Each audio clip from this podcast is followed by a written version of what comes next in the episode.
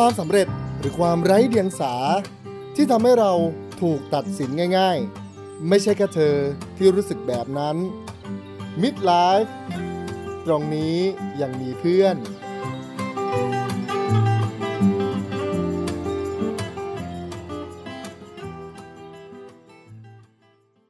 สวัสดีกัลยาณมิตรทุกคนค่ะตอนนี้คุณอยู่กับเวิร์ลวิรดาแซ่ลิมใน Midlife Podcast พื้นที่ปลอดภัยที่เรามานั่งระบายความทุกข์โอบกอดกันในวันเทาๆนะคะในสังคมที่บอกเราว่าต้องทำงานจึงจะมีเงินมาใช้ชีวิตต้องรักในงานที่ทำจึงจะประสบความสำเร็จต้องขยันแล้วก็ทำงานหนักจึงจะมีคุณภาพชีวิตที่ดีขึ้นในสังคมที่เราแยกตัวเองออกจากงานได้ยากขึ้นเรื่อยๆวันนี้โวชวนทุกคนมานั่งเฉยๆนอนเฉยๆค่ะชวนทุกคนอนุญาตให้ตัวเองอยู่เฉยๆโดยไม่ต้องรู้สึกผิด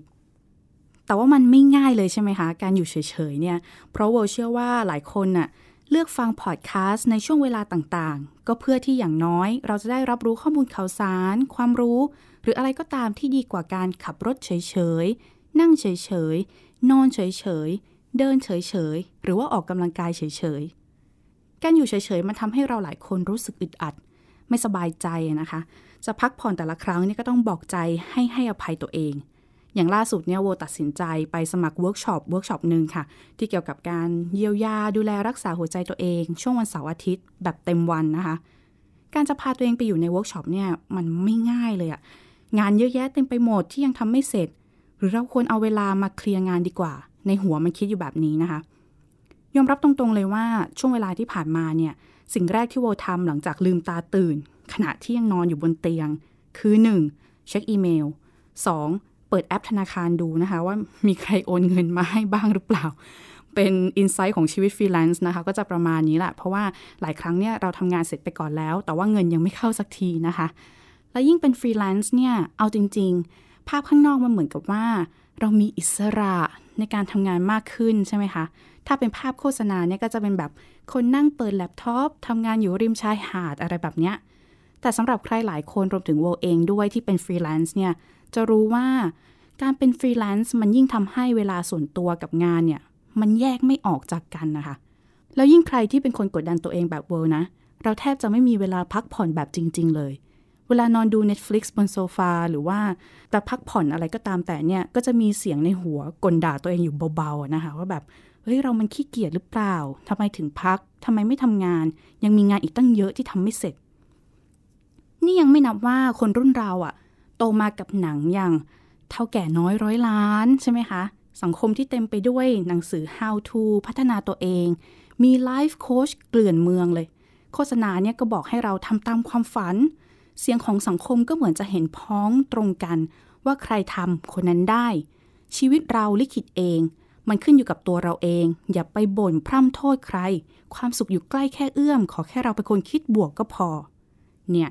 เราโตมาแบบนี้ค่ะถูกหล่อหลอมมาแบบนี้จนตั้งแต่เมื่อไหร่ก็ไม่รู้ที่เวลาไม่ทำงานเนี่ยโวจะรู้สึก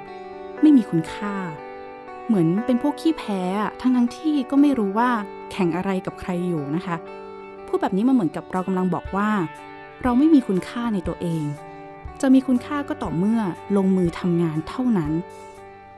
แล้วแบบนี้มิติอื่นๆในชีวิตของเราอ่ะคืออะไรอ่ะ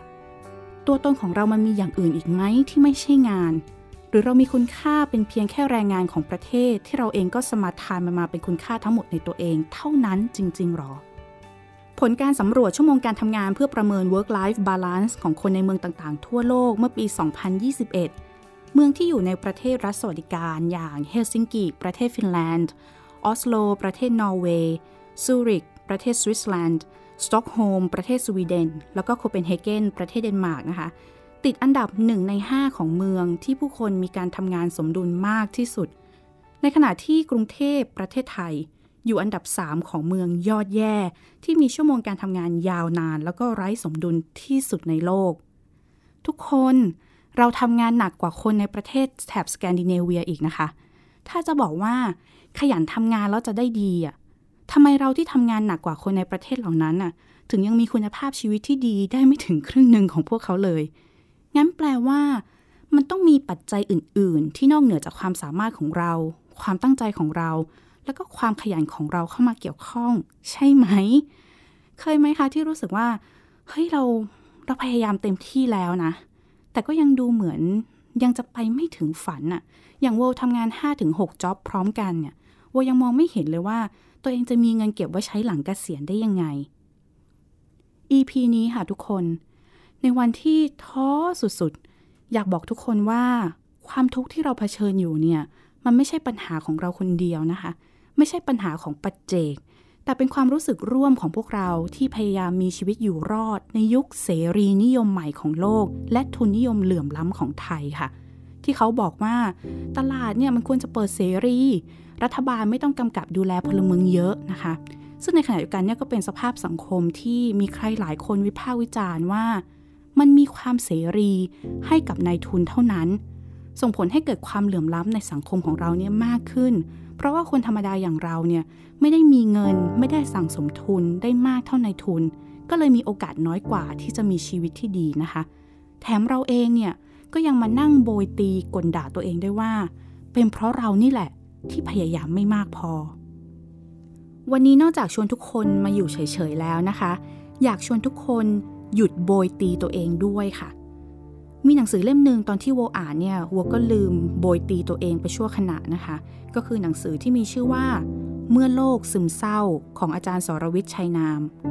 ใครเคยอ่านแล้วเนี่ยก็จะรู้ว่ามันเป็นหนังสือที่วิพากษ์ทุนนิยมค่ะว่าเป็นสาเหตุหนึ่งที่ทำให้คนในยุคเรานะคะต้องเผชิญกับภาวะซึมเศร้าแล้วก็ความทุกข์ทางจิตใจมากขึ้นโดยใช้กรอบแนวคิดของมาร์คฟิชเชอร์นักคิดนักเขียนแล้วก็นักทฤษฎีวัฒนธรรมชาวอังกฤษมาร์คฟิชเชอร์เนี่ยวิเคราะห์ว่าอาการซึมเศร้าและความยากลำบากทางจิตใจที่เพิ่มสูงขึ้นในสมัยนี้เนี่ยมันมีสาเหตุมาจากทุนนิยมเนื่องจากโลกเสรีนิยมใหม่และทุนนิยมเนี่ยมันตัดขาดตัวเราออกจากระบบของสังคมทำให้เราเชื่อว่าความสำเร็จและความล้มเหลวที่เกิดขึ้นเนี่ยเป็นเพราะตัวเราเท่านั้นไม่ได้มีสภาพสังคมเศรษฐกิจและการเมืองเข้ามาเกี่ยวข้องมาร์คฟิชเชอร์เองเขาก็ต้องต่อสู้กับภาวะซึมเศร้าของตัวเองมาโดยตลอดนะคะเขาเคยเขียนไว้ว่าโรคซึมเศร้าของผมเกี่ยวพันกับความเชื่อมั่นที่ว่าตัวผมไม่มีอะไรดีเลยสักอย่างจริงๆเขาพยายามต่อสู้ด้วยการสร้างความเป็นการเมืองให้กับโรคซึมเศร้าแล้วก็ปัญหาสุขภาพจิตแล้วก็ยืนยันว่าเราไม่สามารถทำความเข้าใจความทุกข์ทางใจของคนได้โดยไม่พูดถึงทุนนิยมความเหลื่อมล้ำทางเศรษฐกิจระหว่างชนชั้นที่มันถ่างกว้างมากยิ่งขึ้นรวมไปถึงความเปราะบางทางสังคมของผู้คนที่มาพร้อมกับความสิ้นหวังที่มันเพิ่มมากขึ้นด้วยนะคะความน่าเศร้าก็คือสุดท้ายเนี่ยมาร์คฟิชเชอร์เนี่ยก็ตัดสินใจจบชีวิตตัวเองเมื่อเดือนมกราคมปี2017ที่ผ่านมาค่ะจริงๆแต่ละประโยคในหนังสือถ้าเกิดว่าใครได้อ่านเนี่ยมันค่อนข้างกระแทกใจเรามากเลยนะคะเดี๋ยวโวจะขอเลือกบางช่วงบางตอนมาอ่านให้ทุกคนฟังค่ะอย่างช่วงนึงค่ะเขียนว่าสังคมทุนนิยมเนี่ยทำให้เราเชื่อว่าระบบเศรษฐกิจและสังคมของเราไม่ได้มีอะไรผิดปกติเลยถ้าไม่เจริญก้าวหน้าในชีวิตก็เป็นเพราะว่าคุณไม่ได้พยายามมากพอไม่รู้จักเรียนรู้จากข้อผิดพลาดในอดีตไม่พัฒนาตัวเองไม่ทำตามคนที่ประสบความสำเร็จไม่ปรึกษาไลฟ์โค้ชแล้วก็อะไรอื่นๆเพราะฉะนั้นเรื่องเล่าที่เกี่ยวกับความล้มเหลวอะค่ะจริงๆแล้วคือการยกย่องบูชาผู้ชนะมากกว่าจะเป็นการแก้ต่างให้ฝ่ายที่เป็นรองดังนั้นมันจึงสร้างสภาวะที่ก่อให้เกิดความหดหู่ซึมเศร้า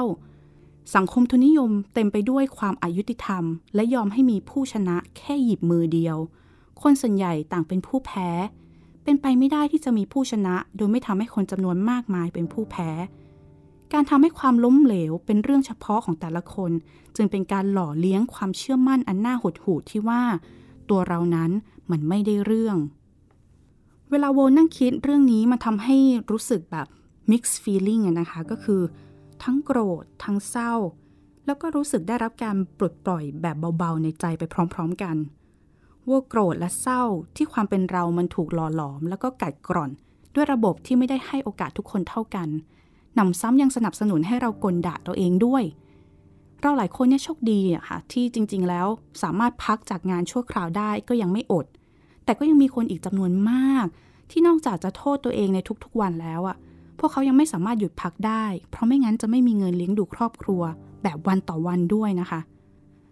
ที่รู้สึกถูกปลดปล่อยก็เพราะว่า การที่เราได้มีโอกาสเข้าใจความเชื่อมโยงระหว่างโครงสร้างทางสังคมกับความรู้สึกของตัวเองเนี่ยอย่างน้อยมันทำให้เราโบยตีตัวเองน้อยลงอะค่ะ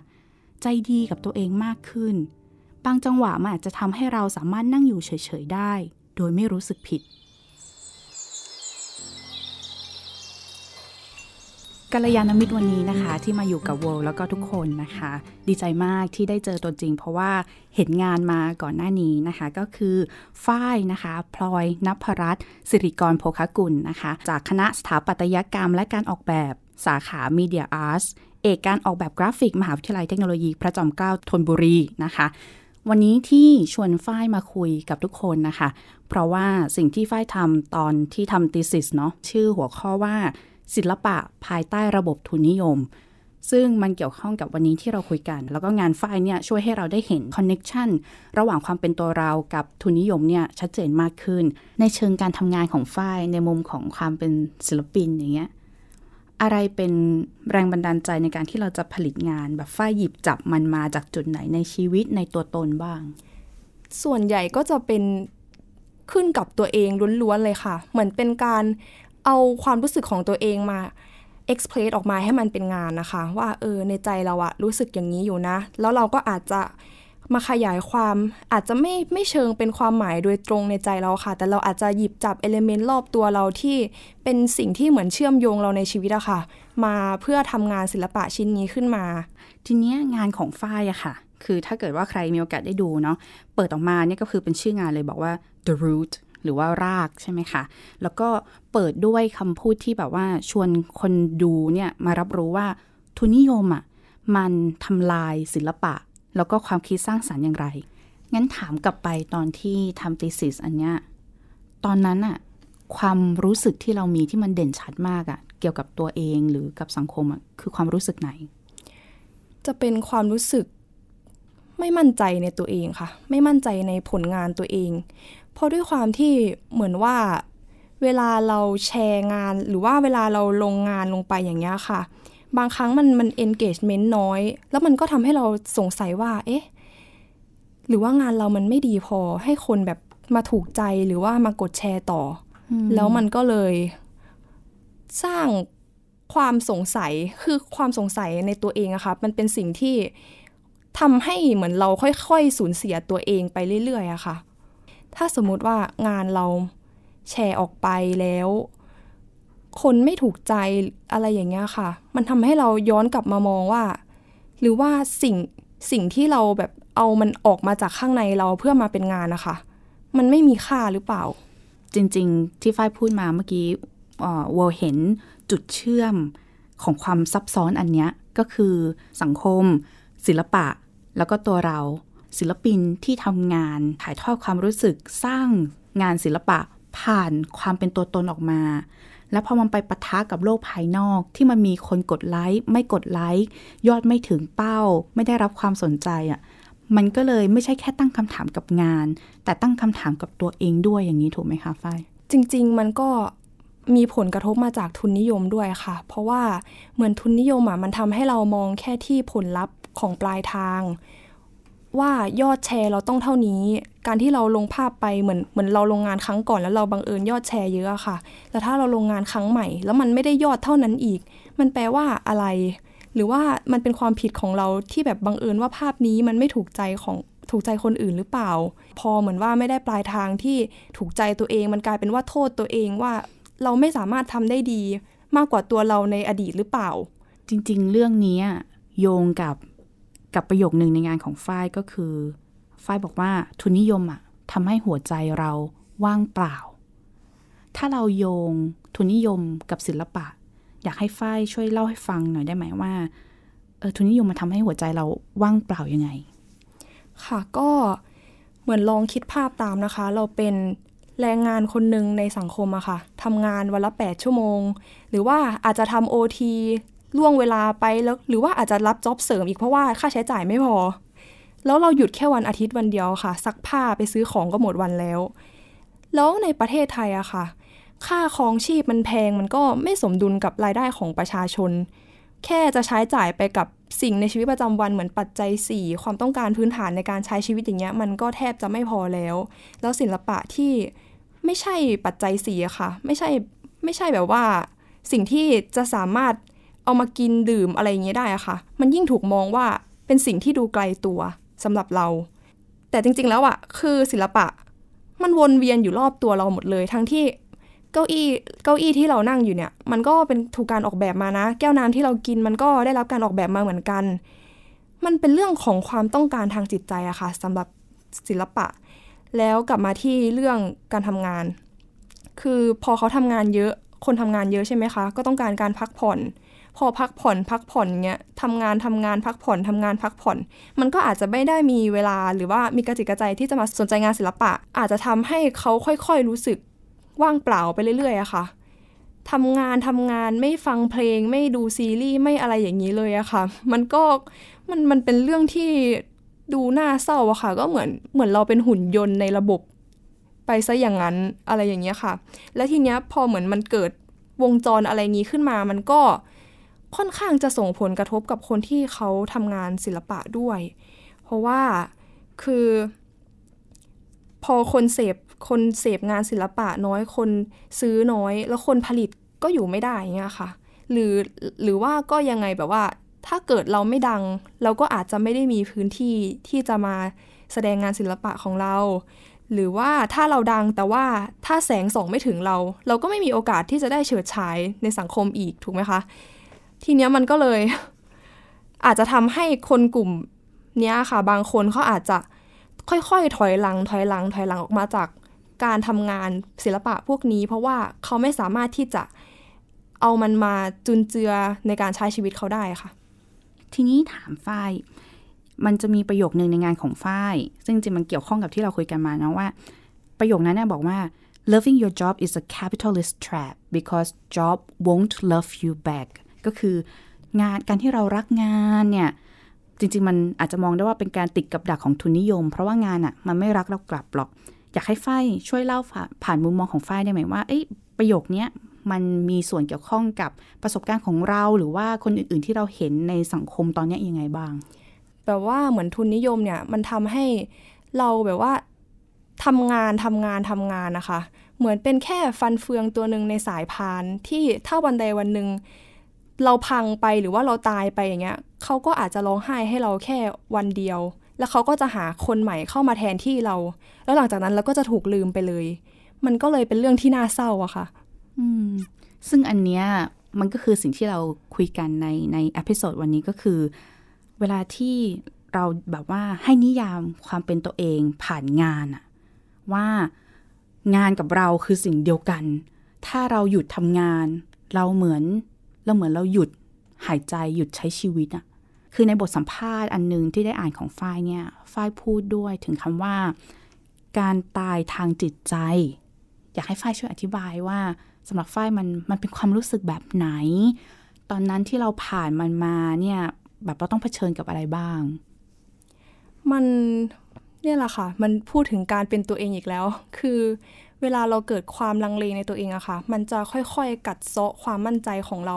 ลงไปเรื่อยๆเหมือนเวลาเรามีเป้าหมายแล้วถ้าเรารู้สึกสั่นสะเทือนในเป้าหมายของเราอะค่ะว่าเราจะเดินไปถึงไหมเราจะแต่ถ้าเราถอยหลังกลับไปอะแล้วเราจะเป็นคนแพ้หรือเปล่ามันเลยเป็นเหมือนแบบไปๆกับสับสนในตัวเองอะค่ะมันทำให้รู้สึกว่าไอ้ความขัดแย้งนี้อะมันทำให้เรารู้สึกตายอยู่ข้างในหัวใจแบบค่อยๆรู้สึกว่างเปล่าไปเรื่อยๆเรื่อยๆเรื่อยๆฝ้ายนิยามคำว่าแบบคนแพ้ซึ่งโวเชื่อว่าหลายคนอะตั้งคำถามนี้กับตัวเองแล้วก็รู้สึกด้วยความเป็นลูเซอร์ทั้งหลายใช่ไหมสำหรับฝ้ายเองอะการเป็นลูเซอร์หรือเป็นคนที่แบบพ่ายแพ้อะมันคืออะไรคือทุนนิยมเนี่ยมันค่อนข้างจะเป็นการเหมือนว่าแข่งขันแล้วมันจะมีทั้งคนแพ้คนชนะที่จะได้เข้าไปทำงานในตลาดนั้นๆแต่เหมือนในประเทศไทยอะค่ะพอมีพื้นที่ให้คนชนะแล้วพื้นที่ของคนแพ้อยู่ที่ไหนมันเลยเป็นมันเลยไม่เชิงจะเรียกว่าเป็นคนแพ้คนชนะมากกว่าค่ะมันเป็นการเหมือนว่า เพราะสังคมบีบบังคับให้เราต้องมีแค่แพ้กับชนะแต่มันไม่มีตรงกลางระหว่างนี้คือเราไม่สามารถที่จะดีได้ 100% แล้วเราก็ไม่สามารถที่จะเลวได้ 100% นะคะคือในจังหวะที่แบบว่า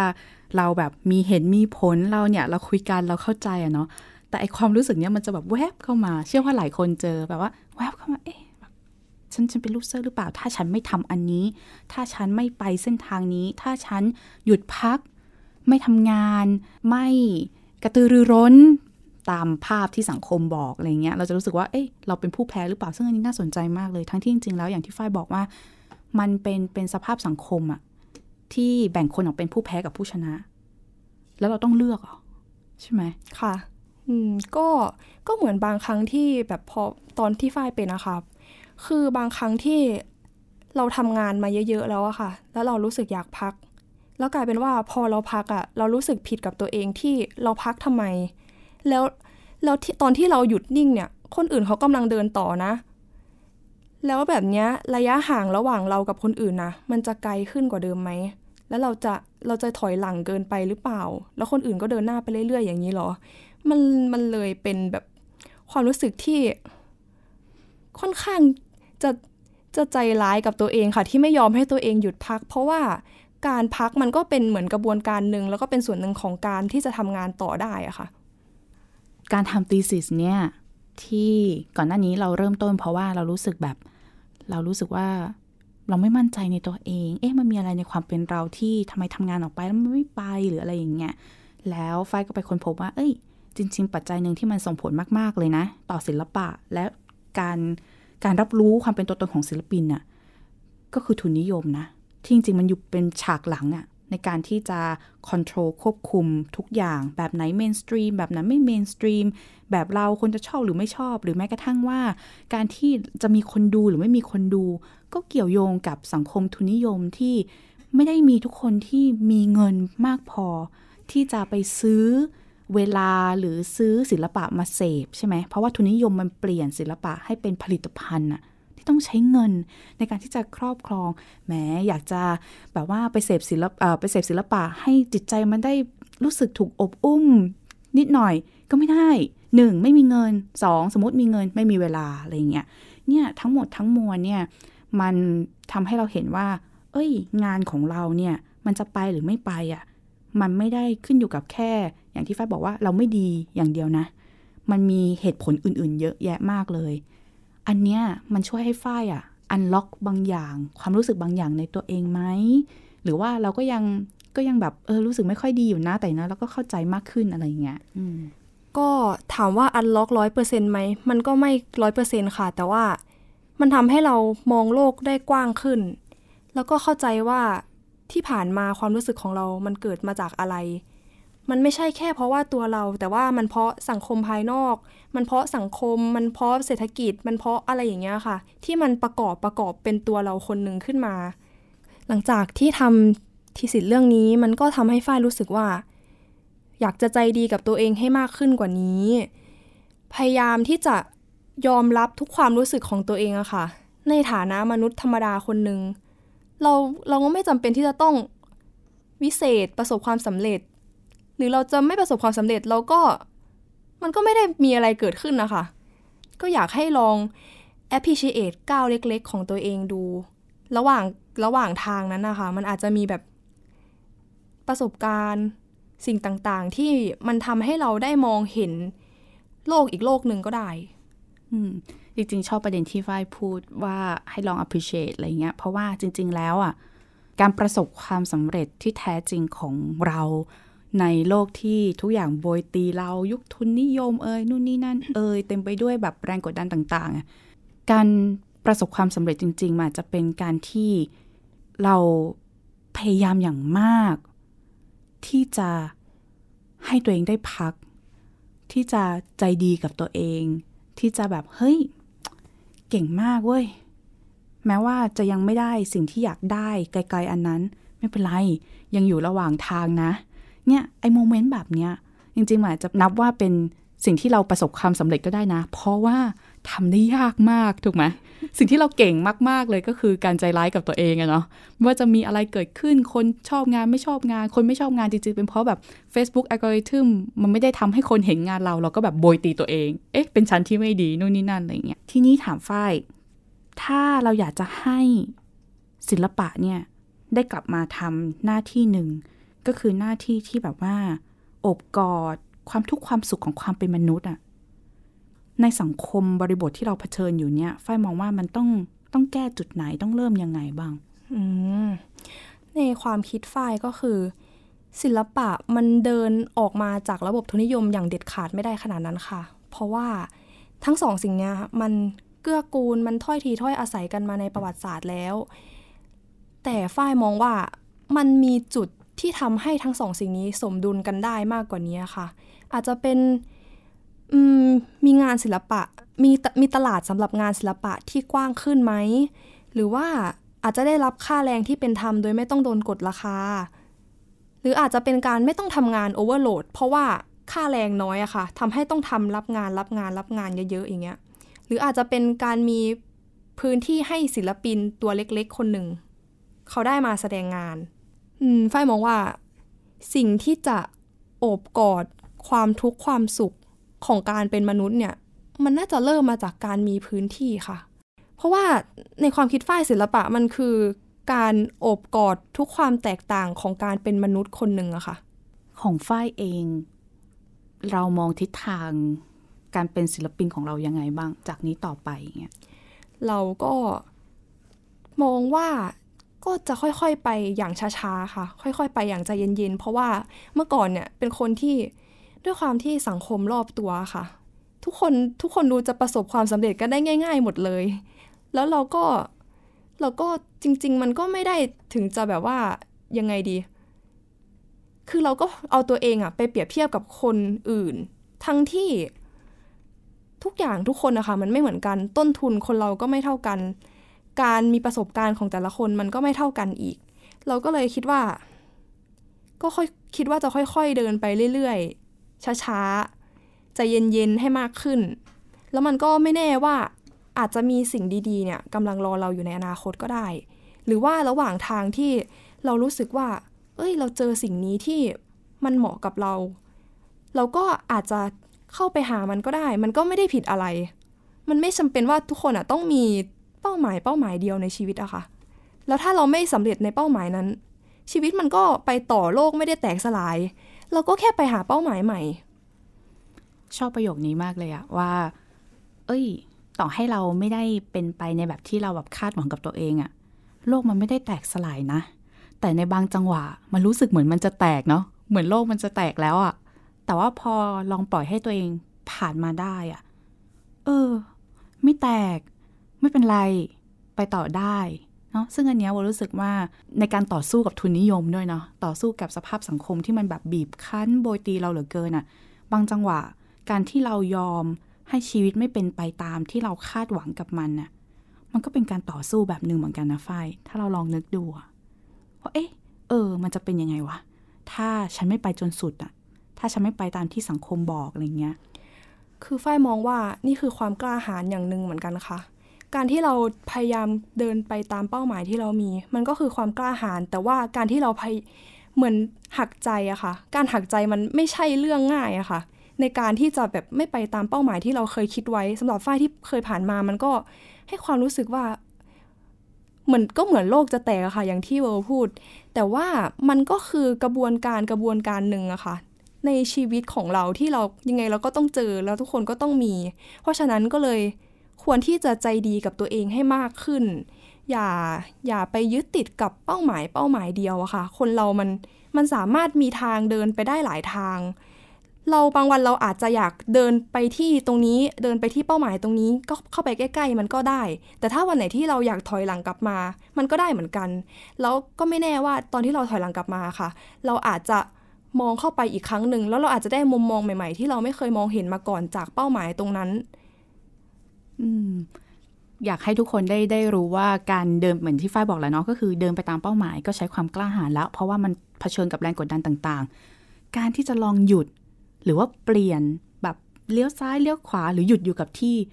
ก็ ก็เป็นความกล้าหาญอีกแบบนึงเหมือนกันเนาะคือเข้าใจแหละว่าหลายคนอาจจะบอกว่าเอ้ยพูดมันก็ง่ายสิอะไรอย่างเงี้ยแต่ในความยากของกระบวนการนั้นน่ะ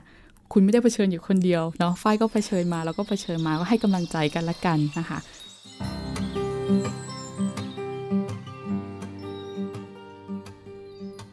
การได้คุยกับฝ้ายผ่านมุมมองแล้วก็อินไซต์ของคนที่ทำงานศิลปะยิ่งทำให้เรามองเห็นได้อย่างลึกซึ้งนะคะว่าทุนนิยมเนี่ยมันกัดกินหัวใจแล้วก็จำกัดคุณค่าและตัวตนของเรายังไงบัวอยากจะปิด EP นี้นะคะด้วยอีกช่วงตอนหนึ่งค่ะที่อาจารย์สรวิทย์ชัยนามเขียนไว้ในหนังสือเมื่อโลกซึมเศร้าที่บัวแนะนำไปตอนต้นนะคะอาจารย์เขียนไว้ว่าการโยนความรับผิดชอบไปที่ปัจเจกจึงกำจัดความเป็นการเมืองและบริบททางประวัติศาสตร์ไปจากสภาพที่เป็นอยู่และยังปลดความรับผิดชอบออกไปจากระบบทุนนิยมอีกด้วยการรับเอาความคิดนี้มาใช้เท่ากับว่าเรากำลังค้ำจุนระบบทุนนิยมให้คงอยู่ต่อไปได้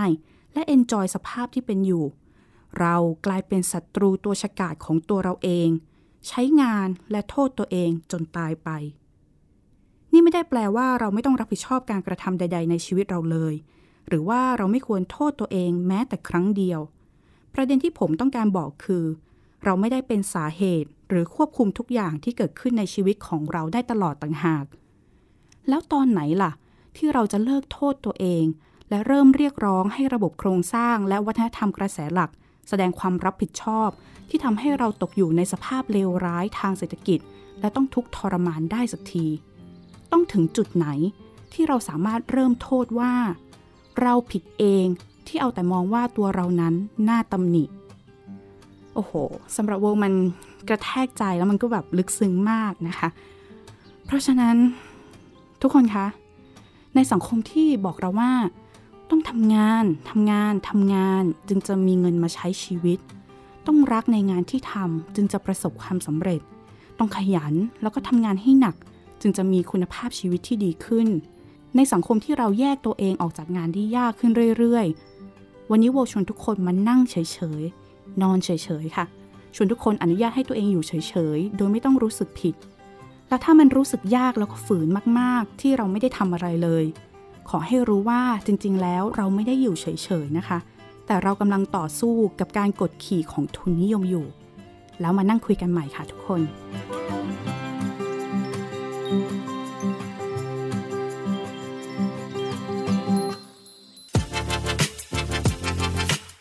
Thai PBS Podcast View the world via the voice